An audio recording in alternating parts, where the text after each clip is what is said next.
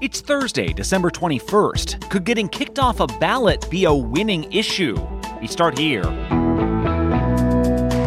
The Republican Party unites around Donald Trump, including his rivals. They're saying they want to beat him at the ballot box. What a Colorado calamity has done to the race the U.S. strikes a deal with a regional pariah. The Biden administration sort of slowly and quietly has reshaped U.S. policy towards Venezuela. We'll break down a controversial prisoner exchange. And the leader of China apparently told President Biden he's taking back Taiwan. He would sit across from President Biden and say it right to his face. But does that mean China is ready to invade? From ABC News, this is Start Here. I'm Brad Mielke.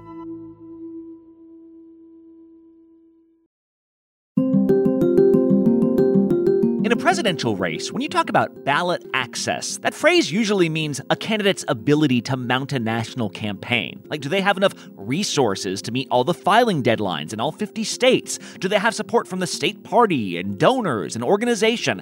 Well, in the case of former President Donald Trump, the answer to all these questions is undoubtedly yes. He's got the support, the money, and the backing. And yet, at the moment, if the election were held tomorrow, Trump would be on the ballot in 49 states maximum. Because when Colorado State Supreme Court found he engaged in an insurrection in violation of the 14th Amendment, they kicked him off the ballot and ignited a firestorm of controversy. Well, in the last 24 hours, all eyes are now turning to Trump's fellow Republicans, asking, what are the rest of you going to do about it? ABC's political director Rick Klein joins us this morning. Rick, can you just describe kind of the reverberations in the political world here? Yeah, Brad, nobody saw this coming. All the other states that have looked at this, six and counting, uh, judges had rejected this. The lower court in Colorado had also rejected it. And, and, I think for most people in the political world, they just thought, okay, this was an, an interesting and very important question, but it was kind of settled. We weren't going to use this Reconstruction era constitutional amendment to keep Trump off the ballot. There were attempts, they failed. That all got upended by the surprise decision in Colorado, and that has now reverberated across the campaign trail. You saw it all. Now, whether the 14th Amendment applies, I'll let the court make that decision but he certainly supported an insurrection. There's legitimate questions being asked of Joe Biden and of, of Donald Trump's Republican rivals. Do you think this is a good thing? Is this the right thing? Clearly, if he's not on the ballot, it makes it easier to win delegates in Colorado and maybe elsewhere. A presidential candidate running who's not been convicted of anything. That's a dangerous precedent. Most Republicans are just not convinced that this was sound law and that this is an appropriate ruling from Colorado. In Colorado, the first question also is probably like, are you going to run against him? Is this a fair fight? What are the options, though, like specific to Colorado now? What are the options that we could see? Yeah, I mean, first of all, Colorado's a Super Tuesday state. It's probably not going to matter all that much uh, unless this is a really a protracted fight, but suddenly it's going to be really interesting. This is a hollowed out husk of what the country was built on the basic principle that we, the people, select our leadership. Vivek Ramaswamy has said, look, if Trump isn't on the ballot, I'm not either. And he's challenging his rivals to pull their own names from the primary ballot. Or else these Republicans are simply complicit in this unconstitutional attack on the way we conduct our constitutional republic. Meanwhile, the Colorado Republican Party is saying, you know what? If you're not going to let Trump's name be on the ballot in the primary, we're not going to have a primary at all. We're going to switch to a caucus, which mm. actually is run by the state party, not a state official, in which case the state Supreme Court can't say who is or isn't on the ballot. Ah. I talked to a Republican National Committee official who said, yeah, we're happy to let them do that in all likelihood. They just have to appeal and, and petition for that process to happen. So it's very possible that even if this ruling were to hold, not get taken taken up by, by, the Supreme Court, Donald Trump could still get Colorado's delegates if if the, the Republican Party changes the system. But to say it creates some chaos is kind of the, the, the least of it. This will rally Republican primary voters around Donald Trump. It makes Democrats look like they're going after Donald Trump. This upends the politics in Colorado. Obviously, puts pressure on the other candidates uh, to respond somehow. Uh, but it, it puts a big question mark right in the middle of the, the primary voting calendar. Yeah, and can I ask you about the other candidates? Because what I find strange here is I could imagine one of these Republican rivals saying, yeah, he's not on the ballot because he betrayed our trust. This is on him. It's not on me. It's not on the courts. He doesn't deserve to be there. That's why you should vote for me. But that's not what they're doing, right? Like you mentioned Vivek Ramaswamy. Like Ron DeSantis said, they're trying to make it easier for Joe Biden next November. I'm sorry. Doesn't DeSantis think he'll be running against Joe Biden? Like, this seems like people are sidelining themselves in favor of Donald Trump It's a great point. And in some ways, it's not surprising to have Ramaswamy, who's very closely aligned with Trump, to, to say that. But Ron DeSantis, um, that's another story. Uh, I think that that is not the way uh, the, the law is intended to be enforced. He's trying to find a lane to, to take over as the heir apparent in the Republican Party. Nikki Haley is relishing the fact that Donald Trump's allies are attacking her on the campaign trail. Even Chris Christie, who, of course, has not been shy in criticizing Trump for his conduct on and around January 6th, he says this is not appropriate. It's kind of left to Asa Hutchinson, who, yes, is still in the race, to, to be out there saying this is the problem with nominating Donald Trump. You've got all of these legal issues, all of these questions that are swirling, and yeah, actual questions about whether he's qualified to be president. But the flip side of all of it, Brad, is that eh, there's an element to what the Republicans are doing, his rivals are doing, that plays into the central argument of Donald Trump. They want to silence me because I will never let them silence you. And in the end, they're not after me. They're after you. I just Trump is out there saying they're just doing this to target me. They're just doing this to try to stop our movement. So I want to see this in the hands of the voters. We're going to win this the right way. We've got Nikki Haley and Ron DeSantis and even Chris Christie who are kind of saying the same thing when they are mm. saying that this is not a legitimate ruling, even though they know it would be better for them politically potentially not to have him on the ballot. They're saying they want to beat him at the ballot box. Hey, last question, Rick. So far, all these challenges to Donald Trump's candidacy had fallen by the wayside. We thought. A lot of that felt like it was because no one wanted like everyone seemed to be agreeing like yeah he I, we don't love what happened on january 6th but i don't want to be the person to say like this guy can't be on the ballot. That doesn't like i don't i don't feel right with that. Could this decision now embolden other state officials or other judges yeah, Brad, I think Colorado broke a, a kind of a seal that had been on uh, a lot of people's lips around this. Uh, we're expecting a ruling out of the state of Maine, which is a state that Donald Trump actually carried an electoral vote from Maine in 2020, uh, but before the end of this week to decide a similar question whether he's eligible to be on the ballot. The Democratic Lieutenant Governor of California has now publicly called on officials in that state to decide, in light of this Colorado ruling, whether Trump should be on the, the primary ballot in California, which gets more delegates to the national convention than anyone because it's it's the most populous state in the country. And there have been kind of lower level challenges in a whole flurry of states, probably more than half the states that just haven't made their way through the legal process. And talking to people that are involved in it and the, the people that were involved in this suit, particularly in Colorado, they are eager to see it taken up in more jurisdictions. So you could see kind of more chaos before it gets settled. Yeah, and almost to that point, I mean, Trump is appealing this verdict to the Supreme Court, and also at the same time fundraising off of it. Some liberal groups have cautioned members not to gloat too much because this could all A, definitely be overturned, and in the meantime, B, it's really firing up Trump's base even more. Uh, Rick Klein, our political director, thank you so much. Thank you, Brad. Next time on Start Here, why did President Biden make a deal with a nemesis? That's after the break. We all know there are things in life that you have to compromise on, but when it comes to your health, there should be no compromise. Don't go back to that one doctor. You know the type. Like, I've had this person before that doesn't actually listen to you or who seems just in a rush to end your appointment that you spent months making. Instead, check out ZocDoc, the place where you can find and book doctors who will make you feel comfortable, listen to you, and prioritize your health. ZocDoc is a free app and website where you can search and compare highly rated in network doctors near you and instantly book appointments with them online. You can search by location, availability, and insurance. So, no compromises here because with ZocDoc, you got more options than you know. We're talking about booking appointments with tens of thousands of top rated, patient reviewed, credible doctors and specialists.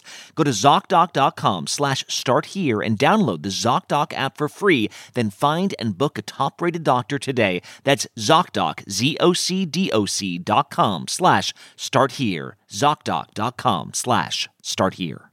This episode is sponsored by BetterHelp. Have you ever wondered what you would do with an extra hour in your day? I think about this all the time. I'm like, I would be so productive. I'd exercise more, or I'd read a book, or I'd take a nap, like restore myself.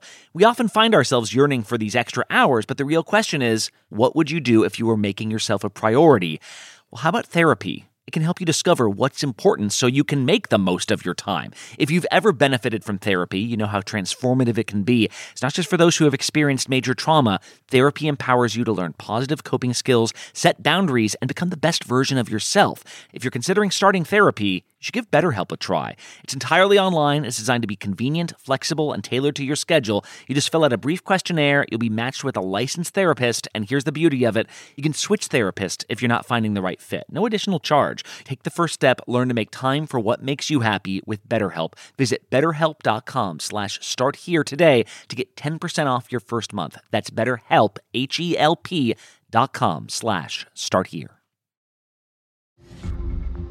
So, if you don't pay attention to South American politics that much, the last time you might have thought about Nicolas Maduro in Venezuela might have been during this. Maduro meeting with military troops rejecting an international ultimatum to call for new elections within eight days. In 2018, Maduro appeared to rig an election to keep himself in power. The leader of the National Assembly there, a guy named Juan Guaido, was recognized by many countries, including the US, as the country's rightful leader. But Maduro, and perhaps more importantly his military, refused to hand over the keys, and Guaido eventually fled the country. You remember all this? Well, since then, Maduro has remained, and our relationship with him has only gotten more precarious. In fact, several U.S. nationals have been imprisoned there in recent years. Well, yesterday, the U.S. announced they had struck a deal with Nicolas Maduro to get them back. Ten Americans now coming home, including six considered wrongfully detained. But one man also now on his way back wanted by the U.S. ABC's Conor Finnegan is based in Mexico City, where he covers Latin America. Conor, what is this deal? Hey, Brad. Yeah, this is another deal that the Biden administration has hammered out to try to secure the release of American citizens held by an adversary. But it's perhaps the most controversial yet, and and as you said, the most interesting, the most important for how it could reshape U.S. Venezuelan relations. After months of secret talks between the U.S. and Venezuela, facilitated by the Middle Eastern country Qatar, President Biden signed off on this deal after consulting with his senior aides. They decided that it was a difficult decision to make, but in their words, the right decision. We have no higher priority than the release of detained and/or hostage Americans being held hostage. In addition to that, Venezuela thus far is keeping their commitment toward the democratic election. What unfolded yesterday had U.S. officials tense because for hours they didn't know if those Americans were going to be released until they were up in the air and on their way home.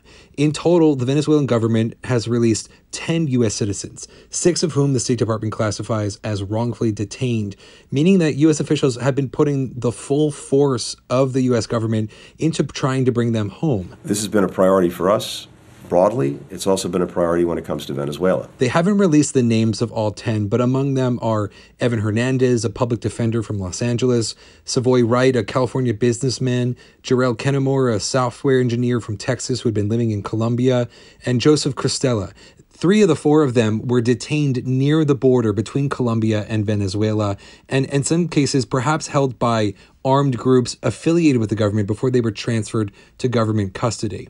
Really interestingly, here though, is, is, another component. The Maduro government has also released Leonard Francis, aka Fat Leonard.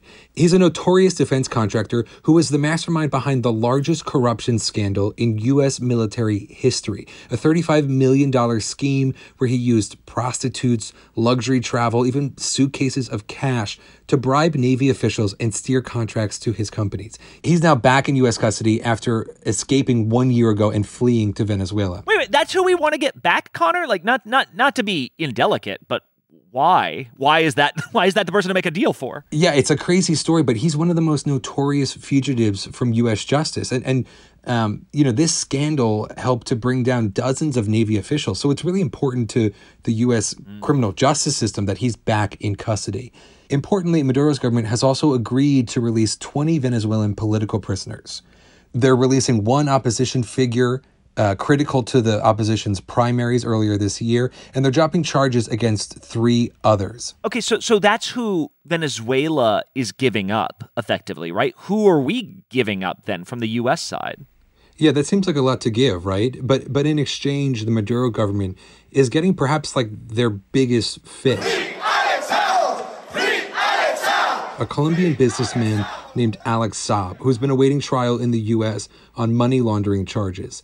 He's been called a bagman for Maduro because he essentially was moving money around the globe trying to enrich the regime for years, even as the vast majority of Venezuelans have been starving. He was extradited from Cape Verde several years ago to the U.S. to face those charges, although he was still awaiting trial at the time of his release.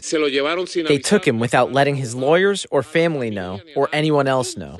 This was truly a kidnapping of a diplomat by the United States government. He is already back in Venezuela. He was greeted on the tarmac by his wife and daughters and escorted all the way to the presidential palace. I think that gives you an indication of just how important he is to Maduro. Yeah, this almost reminds me of when the U.S. was doing this exchange with, with Russia, and we exchanged Victor Bout, like this very well known arms salesman, like very, he's considered dangerous for a long time. How dangerous is Alex Saab considered, I guess? I think that image alone tells you everything you need to know about him. The fact that he was in the presidential palace within hours of arriving back in Caracas tells you how close he and Maduro are. He is important because he's able to move money around the globe for the regime in order to continue to prop them up. Amid those protests that we've seen, the challenges, the, the sanctions from the US and other countries, it's critical that, that Maduro has men like Saab at his side to continue to bring money in to simply survive. Wow. Okay. So then this is like a, a, this blockbuster deal happens then, Conor. But what does this say at this point then about the U.S. relationship with Venezuela? Because, like, obviously, we're back to recognizing Maduro is very much in charge of this country if we're doing these sorts of deals with him. Yeah, I think, Brett, it's really interesting how the Biden administration sort of slowly and quietly has reshaped U.S. policy towards Venezuela. Remember, this country has been in crisis for years now. Economic crisis, humanitarian crisis, political crisis, and those crises all together have created the largest refugee crisis in the world. More Venezuelans have fled their country than Ukrainians, than Syrians in totality. And, and that's really destabilized the, the hemisphere. Brazil is uh, hosting more than 180,000 Venezuelans who have fled economic collapse and tyranny. We start noticing the majority of that uptake is related to Venezuelan nationals. As a county, we are not resourced to handle this many people, you know, coming in. From from Canada all the way down to Argentina and Chile, countries are struggling with this Venezuelan refugee crisis, including in the US. And that's played out in other ways as well. In October, the US rolled back temporarily, they say, some of the most important sanctions against Venezuela on their oil and gold sectors, among others. And so, with the challenges at the border, with the with the Venezuelan refugee crisis, the Biden administration increasingly needs to cooperate with Nicolas Maduro's government. And you've kind of seen that in how these talks behind this this prisoner exchange played out as well.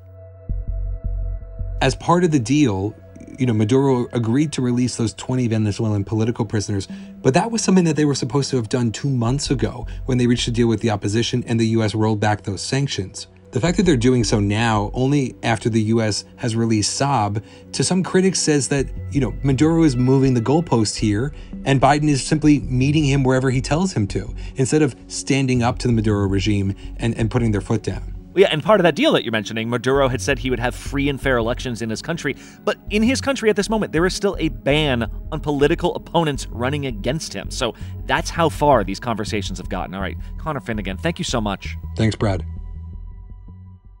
I should say there was another major piece of foreign policy news yesterday when word got out that in a private conversation, President Xi Jinping of China told President Biden that China will reunify the island of Taiwan. It's not quite the same as saying, hey, heads up, we're going to invade them at some point soon, but it's in the ballpark. ABC's Shannon Crawford covers the State Department. Shannon, it's not like this happened overnight, right? We're just like learning it happened a while back. Can you describe this? That's right, Brad. Let me take you back in time. It's the middle of November. It's a beautiful vehicle. Ah, China's president and the U.S. president, they're meeting face to face for the first time in over a year in the San Francisco area on the sidelines of an important economic conference. Mr. President, we know each other for a long time. We haven't always agreed, which would not surprise anyone. But our meetings have always been candid, straightforward, and useful. I've never doubted what you've told me in terms of your candid nature in which you speak. Now, the purpose here for their engagement is to ratchet down tensions between the U.S. and China. President Biden and I agreed to promote dialogue and cooperation in the spirit of mutual respect. But we're learning now from American officials that during their conversation, President Xi brought up his intention to reunify Taiwan and mainland China. That's not something different uh, or new. Right after the news broke, reporters pressed White House spokesperson John Kirby about this aboard Air Force One, and he said the Biden administration has been clear. They don't support independence for Taiwan, but they also don't want to see a change in the status quo. We still adhere to the one China policy. We don't support independence for Taiwan. We also don't support a, a change in the status quo unilaterally, and certainly not one by force. And as the president has said, there's no reason for this to come to blows.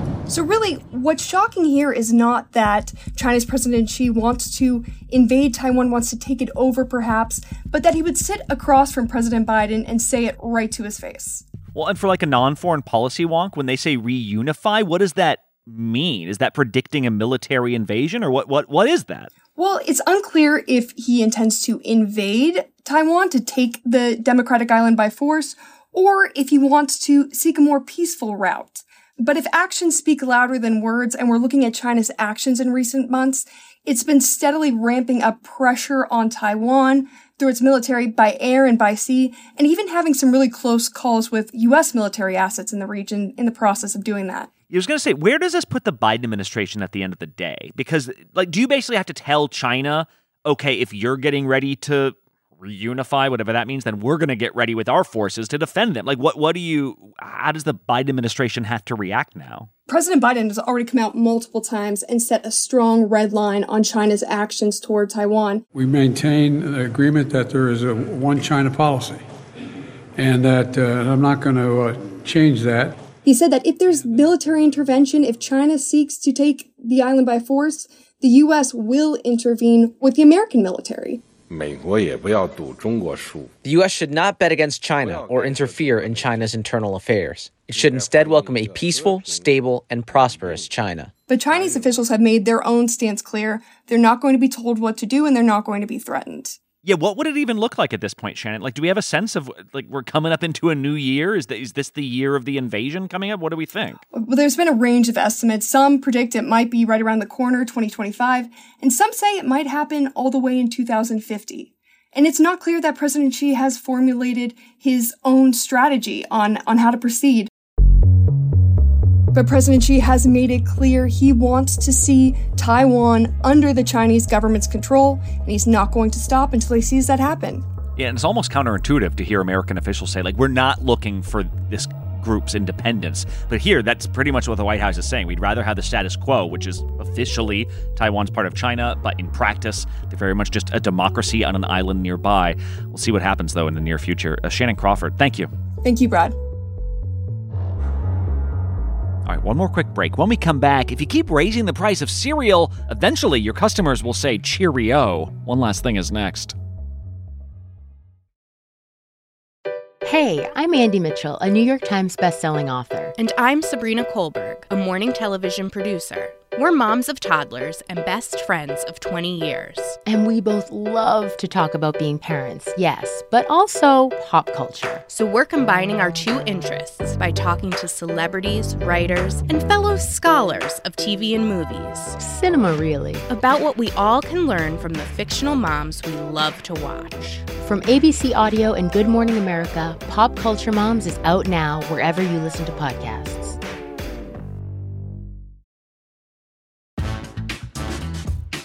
And one last thing kids might be cuckoo for Cocoa Puffs, but their parents aren't crazy.